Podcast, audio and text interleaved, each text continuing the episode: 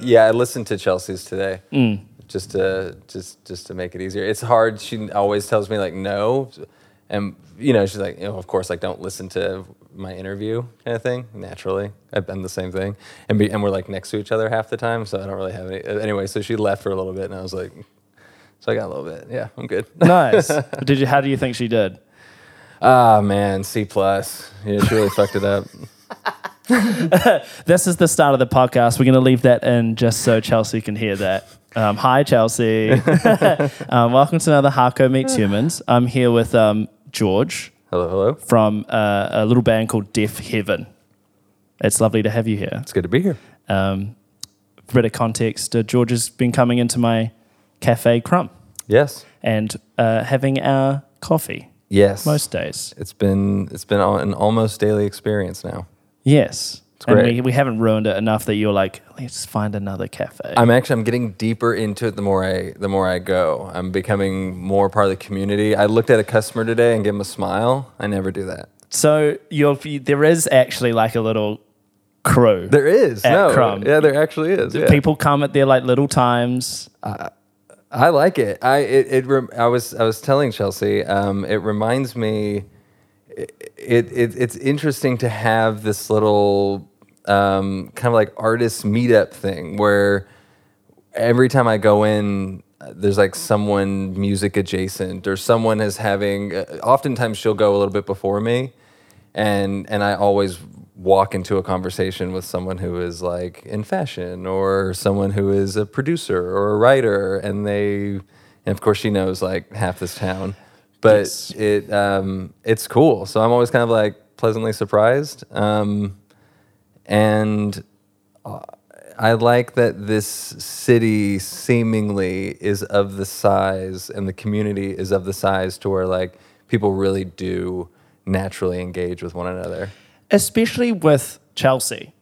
I've noticed that like she very, there, there's something, must be something like quite approachable or maybe like, I don't know, because I, I, I actually saw that today uh, when you were both sitting down. It's like, oh, every time he comes in, someone's talking to you guys. Yeah, which is which is really nice. I don't mean that in a bad I way. I love you it. Know? Yeah, I, I you know it's a chance to just see what's going on. And it doesn't happen. That's not a really. Uh, it doesn't happen everywhere in New Zealand. I would say that's why I like little Crumb Cafe. Great, great. Yeah, yeah shouts out Crumb. Yeah. Uh, Yeah, um, and I, th- I think that's interesting to your point. When I first met Chelsea, uh, I did not feel that way. I th- I was like, I, I felt like I kind of had to be like on like, I had to be like pretty sharp, I guess. Um, uh, we were both invited. We had a mutual friend that had like a, who was visiting L A uh, from Berlin and now lives in L A, but at the time was just visiting uh, for work. And was having like a little going away party, and so invited like his group of friends from all these different little areas. Uh, one of which was her um, and and me. We were both in music, but on totally opposite ends of the spectrum. Uh, and, and she had this sort of like very strict look about her, and I was like, oh, this is like a like a, a bossy sort of like no nonsense type of person. And I think I had to. I had to contend with that. So it's it's fun to hear about her being approachable um, because now I, I do think about her much like that. Like she's very, you know, obviously kind mm. and uh, and easy and easy to talk to. But yeah, no, yeah, I was like, okay, all right, who who is this? What's and going on here? Before you um, met her, had you been to New Zealand? Like, had you had any interaction with New Zealand or or been here with the band or anything? No, no, not at all. Um, in fact, after meeting her um, and and hanging out with her and, and her friends, I was like, oh my God, there's a there's a huge New Zealand community in L A, uh, and I had never known any of them. And now all of a sudden, there's like twenty of them in my life. Uh, it's great. Once you meet one, you meet them all, kind of. Yeah, yeah. She had a really big trench coat, and she she pulled it out, and I realized that she had been sitting on the shoulders of like three different people. that's quite a that's quite a vision. yeah, yeah they, all, they all came falling out. Uh, no, and then and then I think it was a year later we did tour here, and she was and she was she was here at the time. Yeah, nice. That was cool. Yeah, um, I must admit, like I had heard of Deafheaven, mm-hmm. um, And I think, as most people would be, I was probably, I'd heard of it and been introduced through the Sunbather record. Mm-hmm, mm-hmm. Um, I, and is it, because I, I think I've, I did like a, I never really do research. Sorry, guys who listen to this podcast, obviously. But um, I was having a little read about kind of like your journey with the band, stuff like that, and, and you and Carrie. Mm-hmm, mm-hmm. And I, the a good place to start, I think, is that you, there was like this line somewhere that you guys started, you did that demo at mm-hmm. the start, and there was some kind of like ad, ad, uh, like acknowledgement that you didn't have enough money to like do it or make, or didn't have any gear or anything like that. Oh, yeah, but, yeah. So, and I just kind of wanted to like start there, because that seems like quite a... Like you must have had some kind of like ambition or some kind of like real drive to be like, we don't even have the things that we need, but we're we're gonna be this thing. Yes, uh, I guess. I guess. Yeah, we did have a bit of a drive. The funny thing is, is our drive was to just to play a local show, right? Um, and and so we grew up in a uh, smaller town in the Central Valley of California called Modesto, which essentially serves as like a bedroom community for the Bay Area. Um, lots of people commute, but also um, it's a large ag community. It's um, and it's a it's a conservative community. It's, it's it's you know, I guess you could call it like part of like the red part of California, mm. um, which like the entire middle is. Which I don't think a lot of people really grasp actually how largely conservative the state is, um, given that Los Angeles and San Francisco are typically these like liberal beacons. Um, but anyway, we so we got to the city, you know, and we were like, we want to be part of like this scene, uh, but we had we had nothing. Uh, we had nothing but like, you know, some taste in, in music that we liked, and and Carrie, uh, we, we had played in bands before. Uh, Carrie is a accomplished guitar player, uh, and was at the time. Um, we were just dirt poor, yeah. And he had an acoustic guitar, and um, we we basically wrote these riffs with me. I don't think the microphone will pick it up, but like patting on my thigh as right. like drums. And we would sit in our. We shared a bedroom um, in in the Haight district. We lived with fourteen other people. Um, in a twelve-bedroom flat that used to be a nunnery, and that was uh, next door to Amoeba Records. Um, that still exists with who knows who. It's a kind of like a revolving door of characters, but yeah. It was called The Hate House, and we helped start it with these people we had met off Craigslist, which is like a... You have a version of it down here. Um, yeah. Uh, it's kind of like a trade-me, but for people yes, and, and, and odd jobs and stuff like that. Yes, yeah. exactly, exactly. And um, and so we shared this room, and yeah, we just we we did everything on this acoustic. We had a uh, one of our roommates, one of our flatmates, had a laptop that had GarageBand on it that he would let us borrow like at nighttime. um, so the old, so that the the first demos are just this strumming acoustic guitar with like a pitter patter of of quote drum beats on on my leg. And the guy that did our record, that's done all of our records, Jack Shirley, uh, we had worked with him before, and um, we were like, you know, we want to do this. And he's like extremely cool, uh, money comes last kind of thing. Uh, that, that's not his concern. Um, we had a friend that played drums who was like, I don't want to do this with you, but I'll do this demo. yeah. And uh, and so he played drums on it, and we borrowed all of Jack's stuff, and, and we did this demo. And it cost, I think it was five hundred dollars um, that he offered. He was like, he was like, pay this in installments. Right. Right. Like a hundred bucks every couple months. Like, it, like we had, I mean, I, I, I can't stress, like we had really no money. And, um, and we were like, okay, yeah, cool, cool. But we were so eager, and, uh, and shouts out to Jack. I, I tell this story all the time. Um, but Bandcamp had just become like a thing, mm. and we were like, we could put like it was unmastered. That was the deal, is that he wouldn't master it until we paid right. the, the money. It was like that was like the compromise, or at least like half of it, because at this point we'd paid like none, and we were like, it sounds pretty sick unmastered, so we put it up. Yeah, and uh, and it got traction um, through like the blogging community and stuff, and. Uh, And the rest is history, and, and we eventually, of course, paid, and, and he worked on and has worked on every single one of our albums. Um, and it's been it's been really, really cool. But yeah, that's, it was very humble beginnings. Yeah, and like it kind of, it's what it seemed like. And then uh, as we've been like talking, getting to know each other, and you kind of mentioned like, you know, Deafheaven's a big band now, in a sense. Like you guys are, it, it, you, that's the job. Like you don't do uh, other work other than Deafheaven. Yeah, yeah.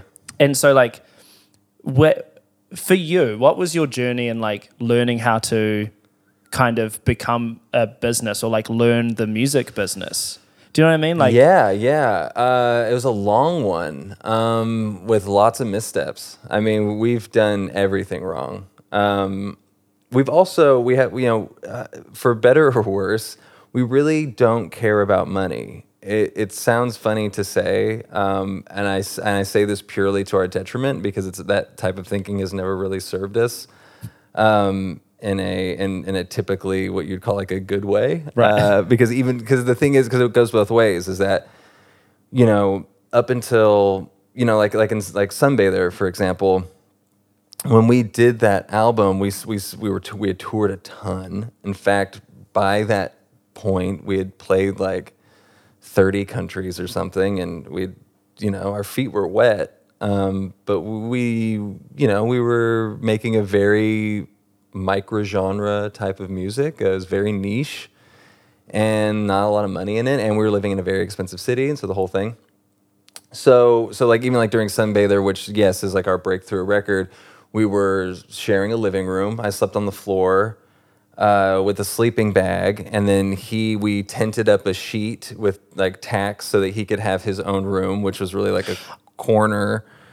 Uh, uh, I mean, a living room being even like that being a generous term, and uh, and with a bunch of like like awesome guys, and and we did we wrote that whole record with a loop pedal and a, like a twenty watt practice amp, and just sat in the living room, same thing, uh, kind of like pitter patter on my legs uh, to Carrie's riffs, and and at, at this point we had we had lost a drummer, and we'd gone through several lineup changes because we had made no money and it was difficult to keep going. And then, um, thankfully, halfway through the process, we met Dan Tracy, who's still our drummer, and uh, and and who who got what we were doing, and lived just like we did. So so so we were just yeah we were like desperately poor. And then when we got money, because we had loved living the way that we did and didn't really see a need to live any differently, blew so much of it, you know, yeah. on like. I like like it was like like all we, it went from like all we can afford is beers to like now we can get more beers. You know, there was never a bigger picture. And I would say that the mu- like the really hard music business aspect came along for our third album, New Bermuda, where we started to sort of pay the price for like now what had been five years of bad decision making, and we're like, okay, we need to like structure this in like a, a smart way, and, and at this point we had gotten management who was helping us a lot, and um, and and it's still kind of this evolving thing where mm. where we want to be business conscious, but not, but still kind of be who we always have been, which is like it's not the priority. It's it was never the priority. The priority was the good time. Um, it was it's it was and still is about making tunes with. with your friends, because the the the road to money involved all the things that we always rejected, all the things that we didn't like about people, you know, what we would call like norms or whatever. Like, like yeah, we didn't want to live this life, you know, I didn't want to work these jobs, and and and these people didn't care about what I cared about, at least that's how I felt. And so, you know, a large part of going into music to begin with was rejecting this idea. And uh And while we are vastly more responsible these days, I think we still hold on to that that kind of like, we never expected this to be anything. Uh, what we have uh, is by some miracle, you know, and uh, and and hard work, and uh, and we're just we're just doing us. But it's I like I like knowing about it. I like having a grasp on it. I think that it's more interesting to me, the business side of things these days, than, than it was, but it's still, the bottom line is is not it. It always it'll forever be secondary.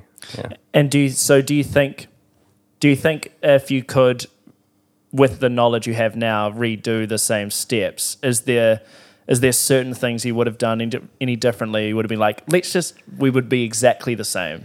Uh, it's funny. There's so many things that you'd be like, definitely don't do that. But it's all, it's it's all shaped us. Yeah, it would feel, all the irresponsible things we did, um, like spend money on drugs and things you just really don't need. Uh, you know, so many stories came out of those times, and uh, good stories, bad stories. Um, but yeah, it's all part of this, you know, it's, I hate this kind of rhetoric for the most part, but it is all part of this journey. You yeah, know? You're on a journey, my I, friend. I am, yes, yeah, yeah, I know, and, and we all are, man. But uh, yeah, I mostly, I, I I try and steer from that, but it is true. It, everything, it only is the way that it is because of everything, and and I, I genuinely, today, I really like the way things are, and that doesn't mean they're perfect, it just means that they're, I don't know. They're in a they're in a cool place, and and uh, and we're with great people.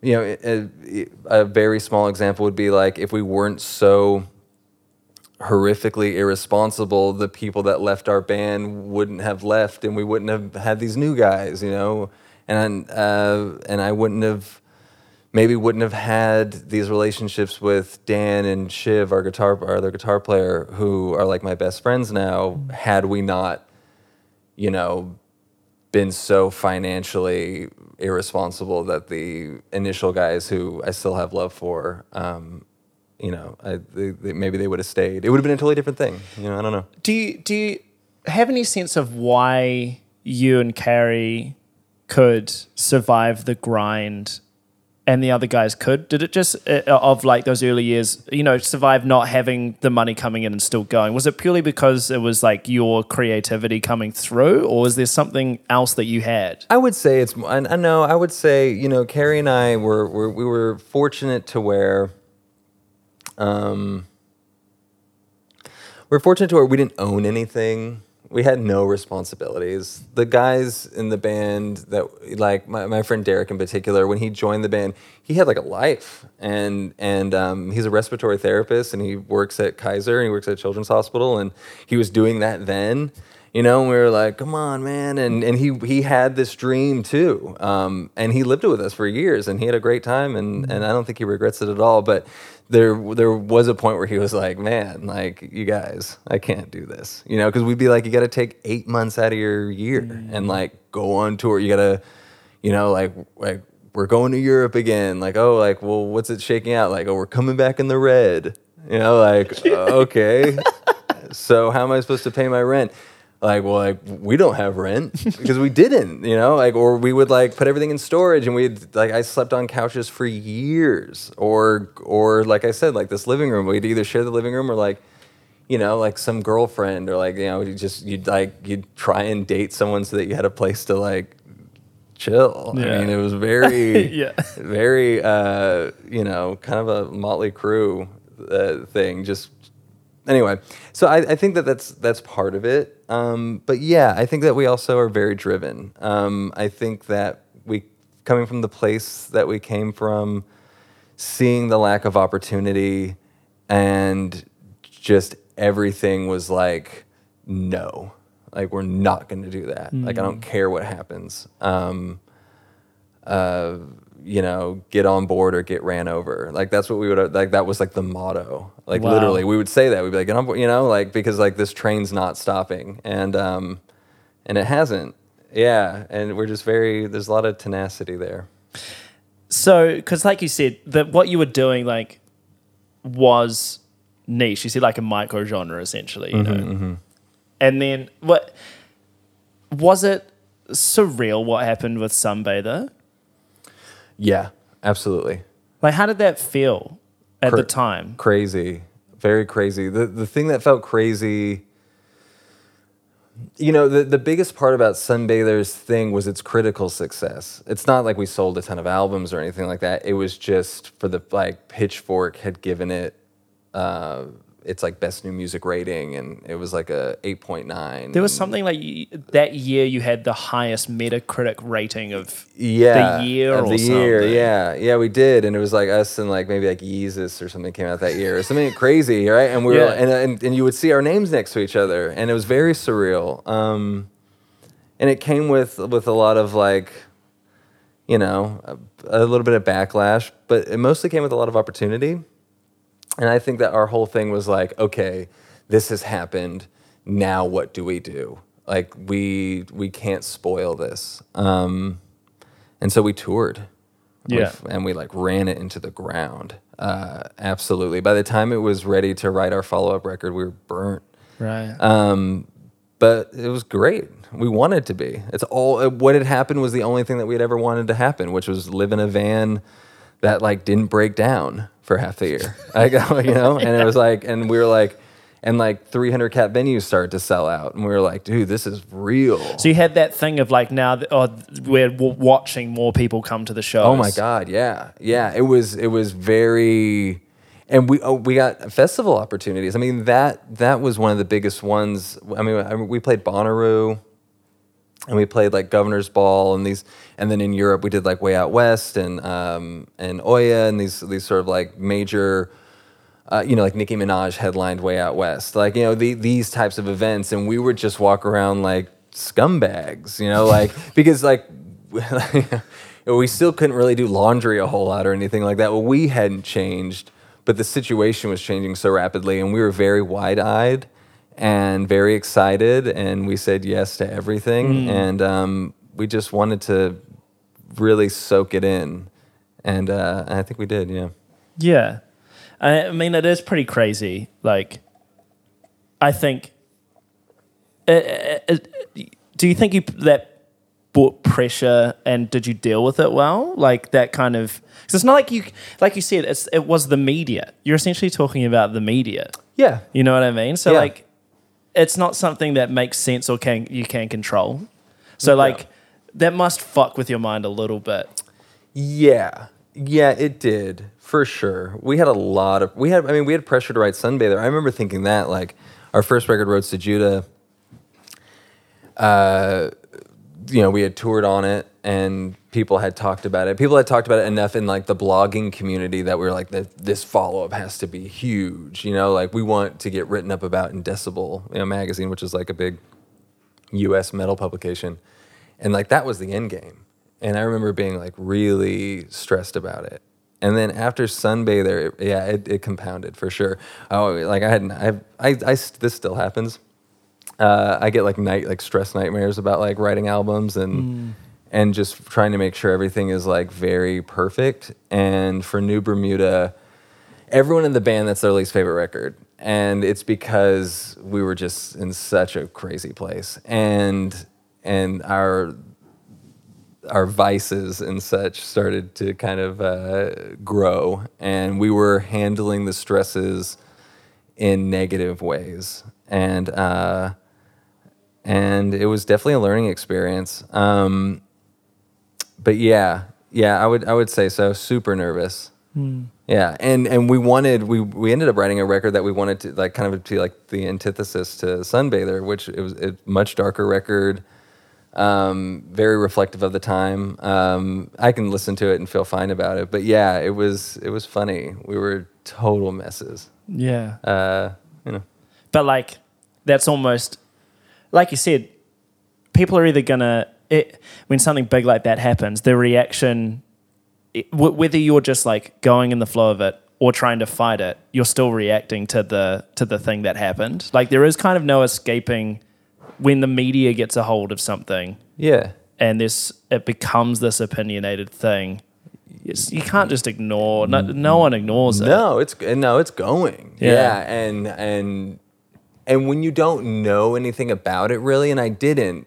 Even even to the degree that I thought I did, just having read magazines my whole life and being invested in the music and stuff, you think you have an idea of how it works and all that, and and or how much attention you should pay to it, you know, because people are like, don't listen to your critics. Yeah, you know, it's impossible. I mean, we would like, you know, I'd like Twitter search my name every day, like t- super weird and unhealthy shit. Mm. Uh, I, you know, very like obsessive and like to the point where like I knew like which writers like liked us and which writers didn't, and, and who to, you know, create boundaries with and all these kind of things. And I'm not going to say that that's not all like.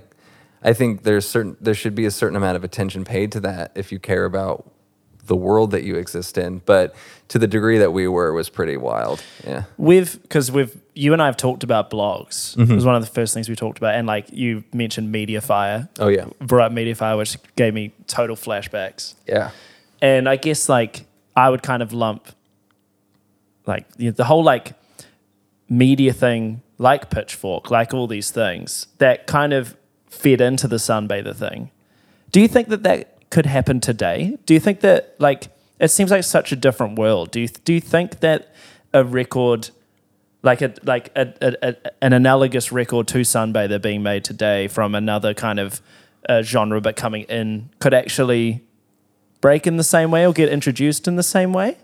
I I I do I do I I I think that there is always someone making something in their bedroom that we're all going to be shocked by. Mm. Um, but on that same token, I think that younger people especially are much more media conscious. I think they're a lot smarter about the media. I think that they, and I think that with that intelligence comes a lot of um, lack of trust, uh, which I don't think is unreasonable.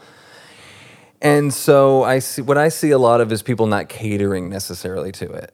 Where, whereas like my, when we were starting out ten years ago, it was very important to want to be, to have Pitchfork write about you, you know, or, or at least seemed like an impossibility, but some, but one that you strived for. Mm. Whereas now I think people are kind of like thumbing their nose about a, a, a bit more. I think um, as social media especially has taken the reins on popularizing music more, as things like, you know, even like TikTok and shit, like you can, you can create, you can create, um, you know, we saw SoundCloud do this, you know, you can create a hype and all these things outside of, um, outside of like the academic sphere of, of, of what music, you know, should be, or, or what should be popular and why. And, yeah. and, and, and there, there's like a, a, a punk, I guess, uh, that's not the right word, but there's a certain bit of that about that that I enjoy.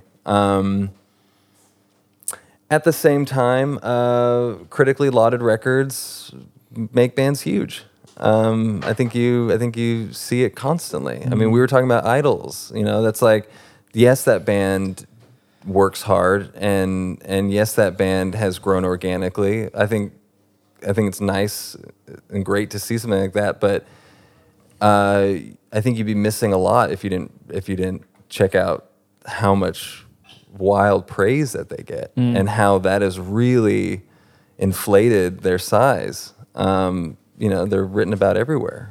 That's I, cool. Do you think maybe the gate, like back in the day, the the gatekeepers to that kind of thing were a bit more like upfront and obvious? Like it's like it's Pitchfork, it's this thing, it's that thing. Whereas now it's kind of like these Spotify playlists that someone curates, maybe it's even an algorithm, or it's like people posting on, like influencers posting who may have a relationship with the thing, but it's it's more obfuscated, actually, that it's being pushed. Uh, yes, I th- I think that there is a bit of that. I think that, um, yeah, I think, yeah, I guess it could be a bit more shadowy, you know? Mm. Um, uh, I try not...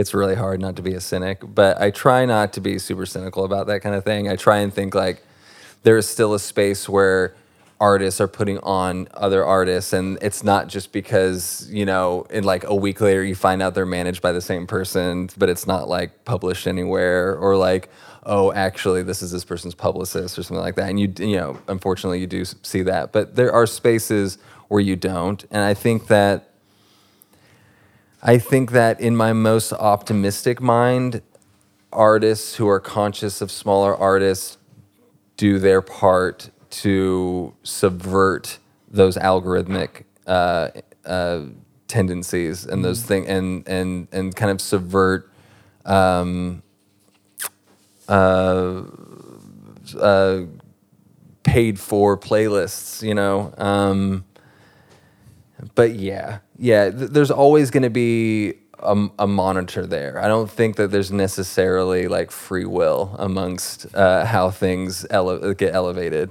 Um, I think that either it's, yeah, either it's through um, a publication or it's through yeah like an influencer or something, like I guess someone being paid for this, you know. And and again, going back to like younger artists having a, a, a larger consciousness of this, I think that is still true. I mm. think that, but at the same time, I think that there's kind of this malaise of like, well, what are you gonna do? Um, unfortunately, I, I mean, I don't really know how to fix the it's problem. It's like a worldwide malaise. That's like a It's like a cult, a societal. Yeah. What are we gonna do about yeah, it? Yeah, yeah. Like, I, I don't know what else. Like, like whatever it takes to get me there. I guess, you know, if it, if it happens for me, it happens. And and there is there's like that, you know, I guess luck aspect to it or whatever. But I don't know. I think I think that the more control artists have uh, is usually cool. I think that um, I I think that there are lots of. Uh, people that can that can still be influencers in a genuine way, not just in a in like a paid to do this kind of way. That's definitely what I'm trying to attempt to do. Yeah, yeah, in, yeah. In the future, you know Ch- what I mean? Change change the uh, change the the young person's outlook. Kind of. I just think that like I think that there's a like the general public aren't very educated in a lot of musical things, like, you know, thinking that Taylor Swift, because she sings her songs, that she's written all of them on the acoustic guitar and shit like that. Yeah, but, yeah. But I think that we underestimate how much the general public is kind of dissatisfied with um, algorithmic recommendations or like lack of real trusted human tastemakers. Yeah, well, we were talking about that. Um, we were talking about like the needle drop, which is like, which is an interesting case because beca- shout out Anthony Fantano. Yeah, yeah. I mean, yeah. I think he's doing his thing. I think that I think that it's not necessarily like he has the world's best opinions. I think that he is simply filling a void that that really exists, mm. um, and, and and that does subvert this kind of like algorithmic way of, of looking at things. You know, I was joking with Chelsea. We we were in a store, and I was like, I, you know, there's always something, some song pumping out that you've never heard, and I'm like, I'm living my whole fucking life in a B movie. You know, like everything is like, like I, I, I was like, I don't know what this is. It sounds like tenth generation, like Party Next Door. You know, I'm like. Like there's like a reggaeton beat and like a delayed weird vocal happening, but like it's not catchy. It's melodic, but like there's no hook happening, and it's droning over this loudspeaker. And I and I'm like, God, if if this is the if this is the broad uh, way that people cons- that like younger people are especially are consuming music, then it's absolutely terrifying. Um, but you know, it's funny. Uh, g- Because it, there's always, especially when you're talking about the general public's relationship to music, and you know, there's always this broad ignorance, and and like like you like bringing up like the Taylor Swift thing, like everyone thinks like Taylor is sitting in her room with an acoustic guitar, writing these songs, not understanding that she has a team and you know what have you. But it also goes the other way where people have this idea that artists are totally not in control, or like they are, like that every artist is part of this machine, or like, um, or or be, or or one generation is where where one wasn't. Like, like someone might hear Chelsea's music and be like, like Chelsea writes all of her own music, um, and she's a phenomenal hook writer. All of her own lyrics, like it, like everything that like gets stuck in your head, like that's Chelsea. But you'll have some guy in a fucking Aerosmith tee who doesn't understand that like Aerosmith might have their songs written for them and largely do, mm. you know, but because it's like a guy with a guitar, like he's, you know, like, like one seems more authentic than the other. So, so it's like, it's a, it goes both ways, and, and it, and it, and it's, it goes from songwriting. It's also, you know, financially, uh, uh, like that's like a big mystery to people because Because part of music is selling fantasy, you know, and so people think like, oh, like you must be rich or whatever. So they don't like, they don't, they don't sympathize with you in any way. Like there's a whole, there's a real large realm of ignorance uh, when it comes to people and, and what they, what they know about music or what they what they think they know, you know, like uh, I, I know I'm going off on different tangents here, but like case in point, like my father was shocked to know what I make a year, you know, because we're selling out big venues, you know, um, uh, you know, we did like like close to two thousand people in L A, like one of the biggest shows I've ever played off off our last album. It was like this amazing return and blah, blah, blah. And then, you know, and then we were discussing tax returns or whatever. And I'm like, well, this is my yearly income. And he's like flabbergasted by it. Um, because someone sees you on the cover of a magazine, they think that, you know, like mm. you're rolling in, in riches, or in the same way that people hear a Chelsea Jade song and think like, like this person's loaded, they have people writing the songs for them, or they'll hear an Aerosmith song and be like, God, these guys are like in their room, in their practice space jamming. Like none of it is true, you know? And, and, and there's, there's so much to untangle with the greater idea of music. And I feel like it gets kind of like, maybe it gets further watered down the more the, or, or it gets, it's, it gets further obscured the, the further we go down into this, like, you know, these like this like music hole, you know, where like everything sounds like you're living in a B movie, where like like all those ideas are being compressed. Like like now it's like I don't know who's writing what, or like what this person's about, or who this person is, or or they could live in an apartment or a mansion or anything. It just seems like this big blob of nothing. Um, I don't know. It's it's an odd world to live in, and you often like when I look around, I think like so many people have this vastly incorrect. I don't know. I've had this phrase in my head for the last week, like you're a man teetering on cynicism. Yeah, sorry. Um, but uh, I, I like that because it's kind of like a, you, that might be a natural mode for you, and then you've kind of grown, not growing, but like you've just opened up and learned a lot of things, and you can kind of flit between them. I always start from a place of negativity. I have to, it's, you know, like like my skepticism is high.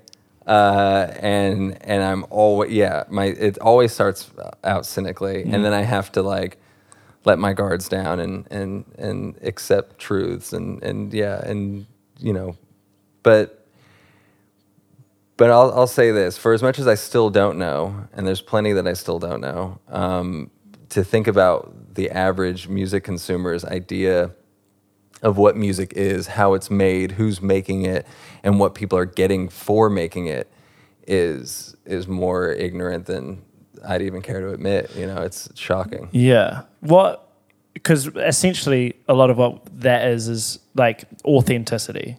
And like what's what's your relationship with like authenticity and, and music? Yeah, relationship to the real. It's tough um, sometimes because I'm wrong a lot. Uh, you know, it, this this tangent I just kind of went on about the way that people view pop music, the way people view Chelsea's music.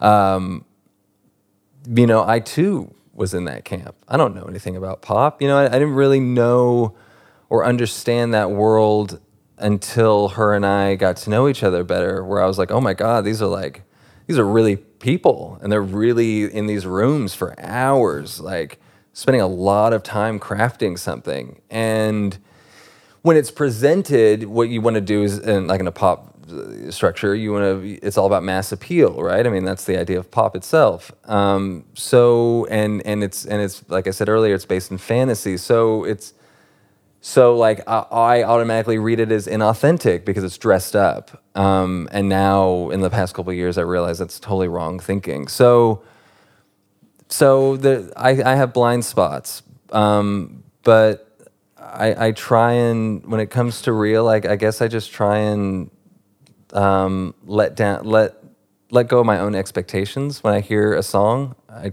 try and think like, I try and think like this is, this is honest, this is deliberate, and then from there I can assess whether or not I, I enjoy it, mm. um, and.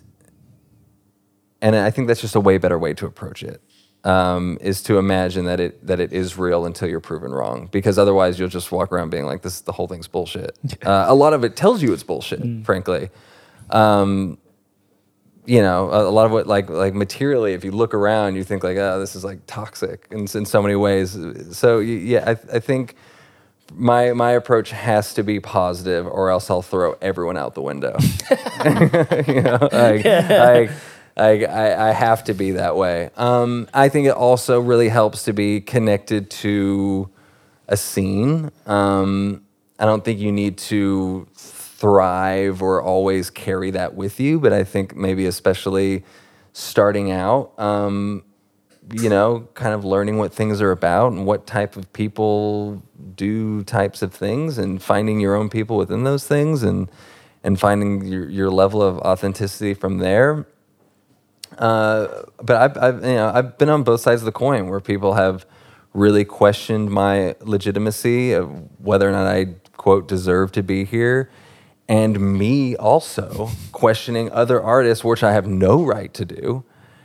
Uh, and, you know, not so much anymore, thankfully, but when I was younger, you know, everyone around me was fake. Like, you're fake. Like, uh, you can't do it as, like, like we can, you know, like, like going back to, like, sleeping on the floor. It's like, like, you never slept on a floor. Like, well, that doesn't mean anything, you know? Yeah. It doesn't, it doesn't make this person any less than you do. Um, so, yeah, I, I you know, I don't know. I, I try and give things the benefit of the doubt. And if I'm proven wrong, I'm proven wrong. But, yeah. you know, so, so goes. It's funny that you bring up that sentiment because, like, I, you know, I did have, like, a cursory Google and and just, like, really brief little, like, read of, of things. And I feel like there was at least a period in the band where I think, like, how do you feel about genre? Because I feel like the genre and the whole, like, fetish, fetishization of genre is kind of quite tied up in, in Deaf, well, used to be quite tied up in Deafheaven. Yeah. Like a lot of the comments I oh saw were like just people arguing about what kind of music oh this my God, is. Yeah. And I just wanted to know like what you, because like what, what you actually think about genres. Because it seems, for me, I look at them and be like, this is the, I get, I, I, I too like having some of the fun, nerdy music conversations of things like genre or things yeah. like that. Totally get it. But there did does seem like in certain sections of the of music genres, like I'd say like metal, uh, the broad umbrella yes. of heavy, it seems to be very intense. Those conversations are the conversations. Yes, absolutely. And that's kind of crazy to me. And I kind of wanted to, it's funny that you were talking about the whole like fakeness and authenticity and shit like that, because that's kind of all part of that. Absolutely. A lot of it stems in that. Um, and I'm the same way. Or like with my friends, people who I, you know, it's, it's at this point, it, it's, it's almost tedious to, to like have a music conversation with someone just for like pleasure. Yeah. But, uh, but like for those friends that I still can, it's, it's a blast to be like, Uh, death metal, I'm not so sure. I mean, the later records had a symphonic element, and that kind of like, you know, skews this way, this way, th- this kind of thing. Um, but yeah, largely it's a curse for sure. Um, I understand it because it makes things easier to explain in conversation. If if I am reading a review or something, the genre does help me determine a framework of, of how to listen to this. You know, if someone is, if someone has has a record, you know, and says like, uh, you know, this is a punk album, and and that's all they say. You know, I might not know, but if they say like this is like a seventy-seven record, like okay, like I immediately think like Dead Boys or I think like Sex Pistols or something. I already have like a frame of reference. Now I say like, do I want to check this out? Mm. Like, well, I like Dead Boys some, so yeah, this is a new band kind of doing seventy-seven stuff. I'll check it out. X Y Z. I and there, there's a there's there's a, a there's a functionality. There's to a function. Absolutely. Um, but it's it's that when people wear these things like a personality, and when they really take it on as part of their as, as an extension of themselves, does it become toxic? Because it's not. It has nothing to do with you, you know. It's it's and you're and you're arguing about it, or you know, uh, it helps nobody really. Mm. Um, and for us, it was a big focus. Yeah, I think partly because we kind of throw a lot. We're sort of a mixed bag. Um, I think partly because of the way we look, um, and and media, you know. Didn't help that at all. I mean, there's like that. That was one of the things I think we were frustrated by. Was like on message boards, and, and, and like the blogosphere and stuff like that, we did the same thing. Oh my God. You know, when I was eighteen, I mean, eighteen, seventeen, eighteen, nineteen, oh, I loved being online and like arguing with people. It's a blast. You know, you also get like album recommendations. You learn a lot of stuff too, but if you hang out like on message boards, that's the, you know, there's two sides of that coin. Um, it was when media, large media, kind of started parroting these things or making the situation worse, uh, especially in defense of us, which was always the worst one. We'd be like, don't talk about it. You know, it'd be like, in defense of Deafheaven. I'd be like, stop. Uh, yeah, like, you're, it's you're, a bit cringe. You're, you're fueling this. Um, I remember Vice in particular had uh, this article that was like, like, why do Like why do like lame like why do these lames hate Deafheaven? It was something like disparaging against the metal community, which we were never that way. We were like, we always just wanted to like, honestly, just fit in. And when media started making a big deal of it, it like it it kind of pinned us against an audience that we grew up in, mm. and we had a sort of weird dissonance where like, I felt like I had to in every interview really assert my metal knowledge, or like I had to always, you know, like, what have you been listening to lately? You know, I'd be like, oh, you know, like what's five obscure records from the Bay Area that I can name off quickly, to just just to be like, yeah, see, like I, I deserve to be here too, when like I never felt like that growing up. I always felt very a part of the community. It was only until like the narrative started coming. The narrative started coming out, yes. And we've, and thankfully at this point, we've shed a lot of that. But Sunbather in particular was very bad. And I mean, there were like, God, I remember that one in particular. I think that uh, I can't, I couldn't remember the name of it. Either Mexican or South American uh, black metal band that had like "Death to Deafheaven" in their liner notes. You know, and like we, I mean, I'd be like, I'm gonna get like killed on stage, kind of thing. We there was there was like like YouTube channels that were dedicated to like hating us, like all, you know, just the most, you know, just funny bullshit you could you could imagine, um, and and and it really, unfortunately, especially at the time, drove me away from from a lot of the things that kind of fostered my musical upbringing to begin with, uh, which which didn't feel fair. And I felt very affronted by, but then later on, you know, with enough confidence and, and what have you, was like, I, this, none of this matters.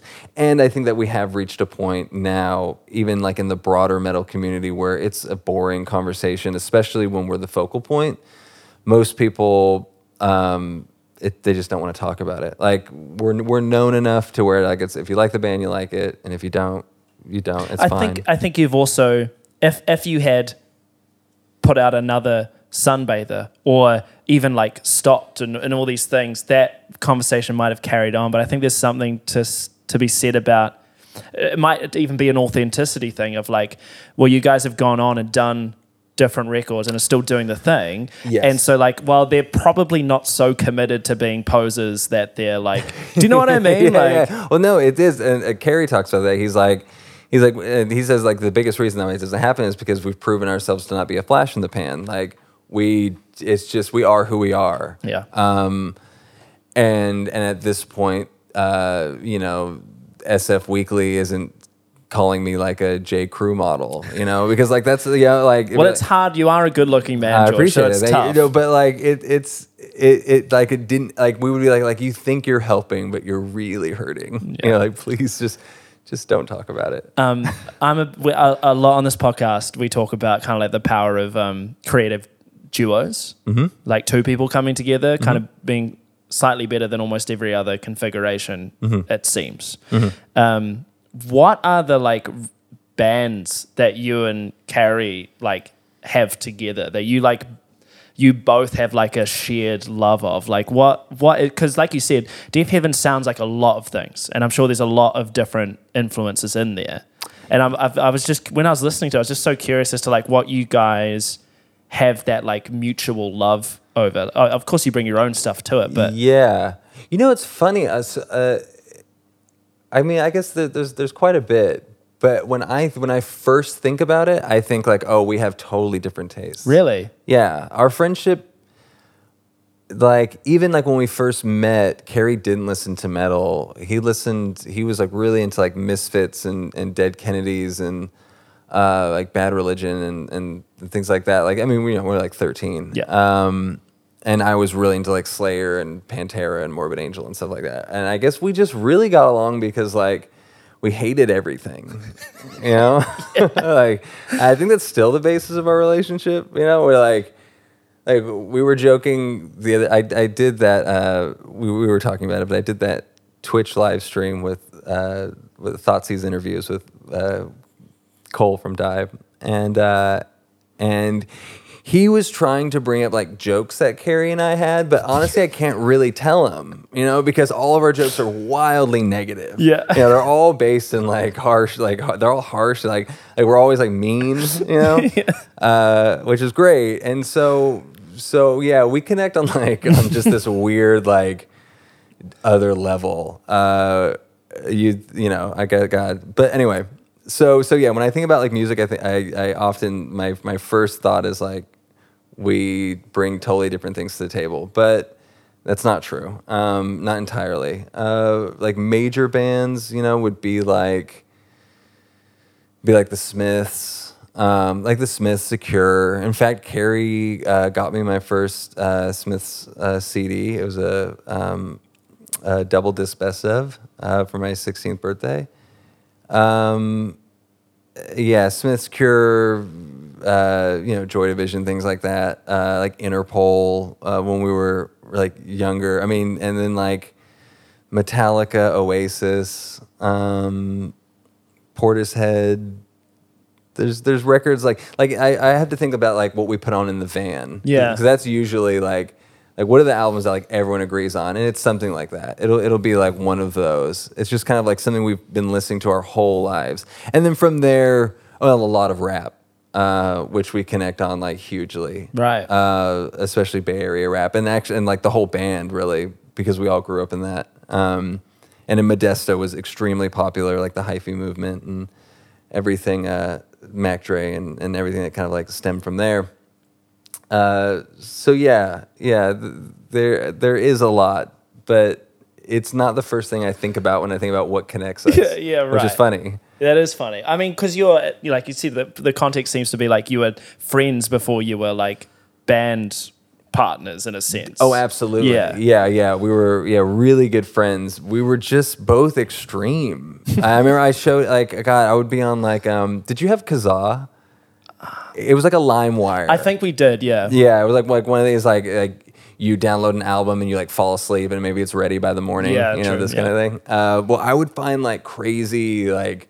like like real death videos and stuff, and I would like send it to him, you know, like look at this guy like shooting himself, you right, know, yeah, like, yeah, yeah. like like you know we're like like again like fourteen, fifteen, and he would just be like this is so fucked up, and like we'd laugh, yeah, and it was like it was like that's kind of you know that like that's the vibe, that is the vibe, yeah, yeah. and like like you know like God sucks, you know like yeah. It was like that kind of thing, yeah. Uh, But yeah, it's it's fun. It, you know, also in our band, uh, Dan and Shiv, our drummer and guitar player, um, are very much the same way. They met each other when they were thirteen, fourteen, played in bands forever, got into all, you know, bad kid stuff forever. Um, and when we when we were trying Dan out, uh, I remember we, like.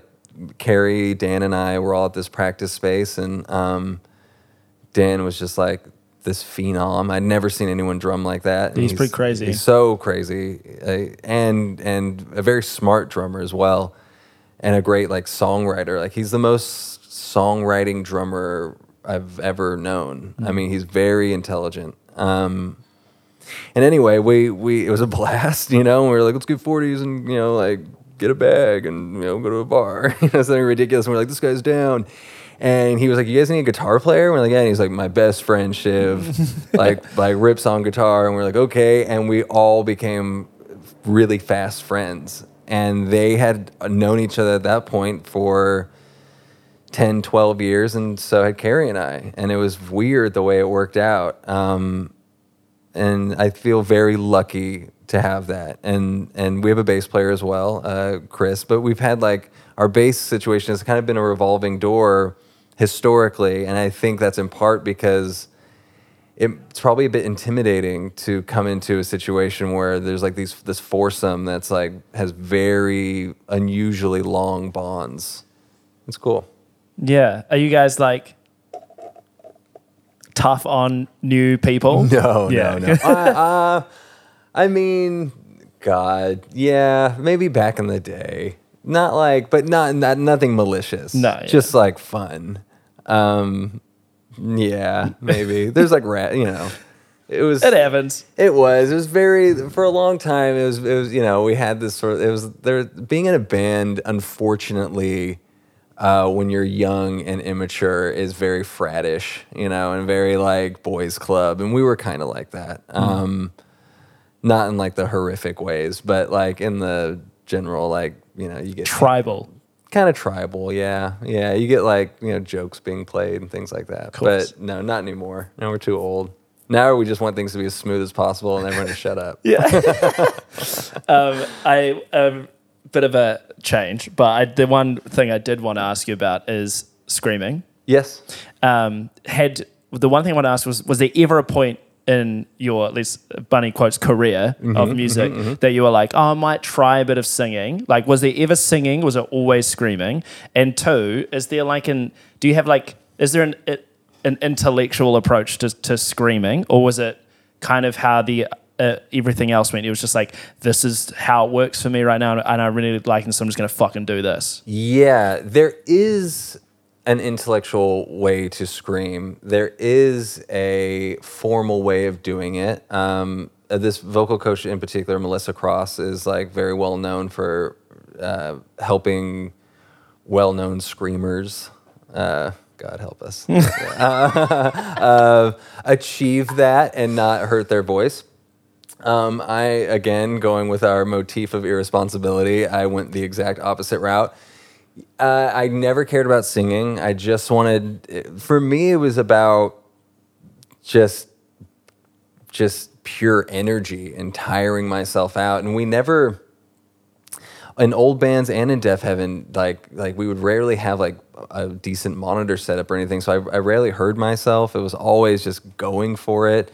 I was always blowing my voice out. I'd have like van days where like I couldn't talk. You know, I'd be like, ah, oh, no, like no talking today, no talking till the show, right? Um, which is just ridiculous, but yeah. Um, and then eventually, just through harsh repetition, found how to do it.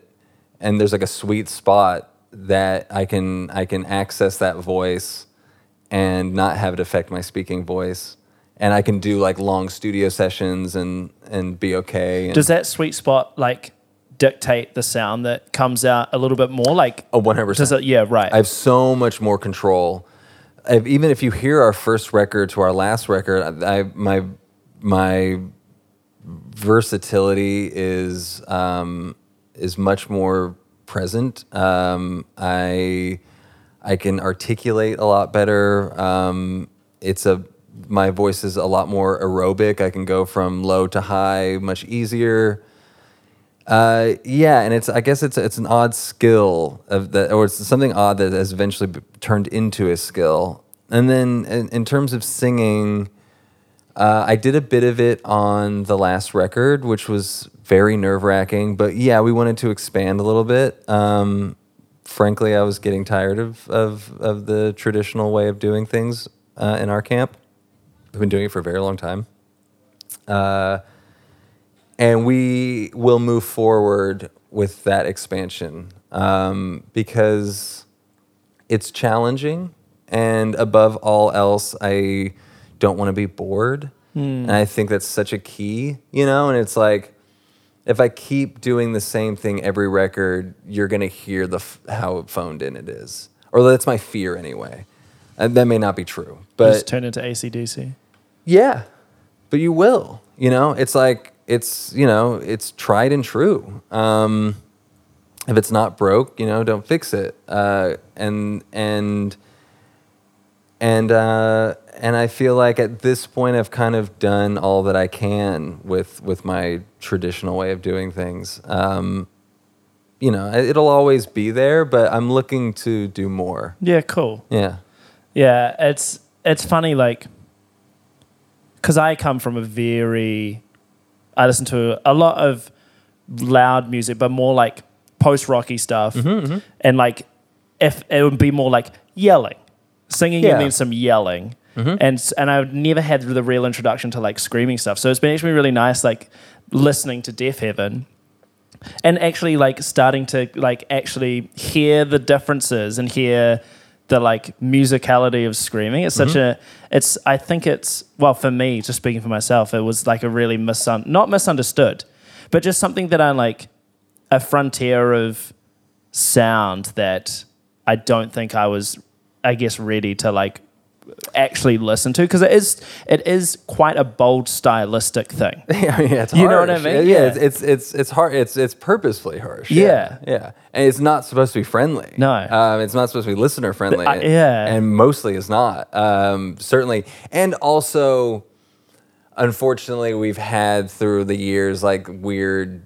You know, kind of like more mainstream examples of things that are like a bit like off-putting, where you'll hear like screaming in a song and you'll be like, why is this here? Mm. Or like, is like, people do this all the time? Like, that sounds intense. Um, but on the other hand, yeah, the more you get into it, I guess like anything else, you can hear, you start to develop more of a nuanced ear. Yeah. And you'll be like, oh, this is really, like, like for me, you know, when I hear a great singer or screamer, or like, you know, I can I can still be floored. Um, Dylan Walker from Full of Hell, this this band uh, is is the the first that comes to mind. Uh, he is like incredible to watch. He has extreme versatility. Uh, he can he can hit his range is massive, um, and and his and his delivery, because a lot of it is like, because you're not singing melodically, a lot of the focus is rhythmic. And some people have, the good ones have rhythm and like quick rhythm, mm. and they can make interesting cadence out of, out of, you know, like what is essentially otherwise like a noise track, you know, like dragging guitars and things like that. Like the vocal uh, allows you to pinpoint and follow the song better. And he, um, like I said, just off the top of my head, when I think about like amazing people that I've seen, he's he's up there. Where when I saw them, I was like, dude, this guy is like, I can't do that. Right. Like, he's just killing this. Now that I'm hearing it more, it makes a lot more like sense to me, as that sounds more like an instrument to my sensibilities. The the voice is an instrument than mm-hmm. even really singing one hundred percent does now. You know what I mean? Yes, one hundred percent. I would agree with that. It it, it in fact, historically. Um, we've treated, we've viewed it as the same way, and even like the way it's mixed in a lot of our records is usually mixed lower into into the guitars and stuff. It is it is um, it is treated more instrumentally, um, because yeah, it's it's uh, it's rhythm uh, mostly. Yeah, um, George, you and I could talk. Uh, well, it's, it's so interesting to listen to you talk. Do you know what I mean? Um, Uh, I, I do have uh, Miles, who owns Crumb. It's his birthday today. Oh, he's turning twenty-nine. I don't uh, know if you see the guy with the tattoos, the English guy, Miles. Yeah, I know. Yeah, he, uh, Mister Crumb, as we call him. Yes, yes. So he's turned twenty-nine today. Oh, well, happy birthday, some, Miles! Some drinks. Man. Happy birthday, Miles. Um, I did want to kind of like, obviously it's pandemic, and you're over here mm-hmm, mm-hmm. Um, while Chelsea Jade is doing her tour and and hanging out, which everyone, of course, should go and see. Yes, yes, yes. Um. Ha- and and just like general vague terms, like f- for for someone at your in your place in the music industry and, and where Deafheaven is, like how when you look forward into the future, like how do you in general feel about it? Like do you, uh, in this real fucked up world we have in the moment? Um, I feel like uh, given. Given that people are becoming increasingly more aware of how fucked up it is, or will continue to be, I think that having a focus on things that you care about is really paramount. I think, um, I think, I think that you have to be very discerning with what is important and what is not. And um, and for me, creating and and being stimulated by ideas and and ways of expressing those ideas will always be the thing that kind of carries me through uh, the realities that are often kind of competing against those ideas and those freedoms and those like those those interesting outside of the box ways of thinking or um, or, or what have you. Uh, I, I think moving forward through this kind of m- the molasses of reality, uh, you can only do so with having your head slightly above it, and um, and for me, that's that's that. That's that's not only my own creative pursuit, but my involvement and interest in others, and and seeing those new ideas and seeing those come to fruition, and and just kind of enjoying on that plane. Uh, and if I didn't have that, yeah, I don't know. It would be it'd be a darker world for sure. Do you miss gigs? Oh my God, yeah. Uh, I dream about them. I was telling Carrie this the other day. Uh, we had a very long talk. It, him and I are always kind of talking each other off a ledge sometimes, you know. Uh, and we're very close, so you know he'll just call me and I'll be like, you know, let's chat about this. And yeah, yeah, I feel a I feel a stronger depression than I ever thought that I would about not having gigs. Yeah, it's very odd um, because when you're in the thick of it, you're like, oh, man, fuck shows, you know, yeah, like really, yeah. like like we'll do like you know like one hundred fifty a year, you know, and I'll be like, I don't even want to go near a venue, and it is uh, it's definitely put things into perspective. Yeah, yeah, I uh, I am I'm anxiously awaiting the return. Very cool. Well, thank you so much for hanging out with yeah, us. Yeah, thanks for having me. I think people are going to really like hearing all that. I appreciate this. Uh, new episodes every Sunday unless uh, the lockdown happens again, and then fuck it, I'm not doing anything. so uh, uh, we'll see you next week, everybody. Thank you very much. Thank you, George. Thank you. Easy.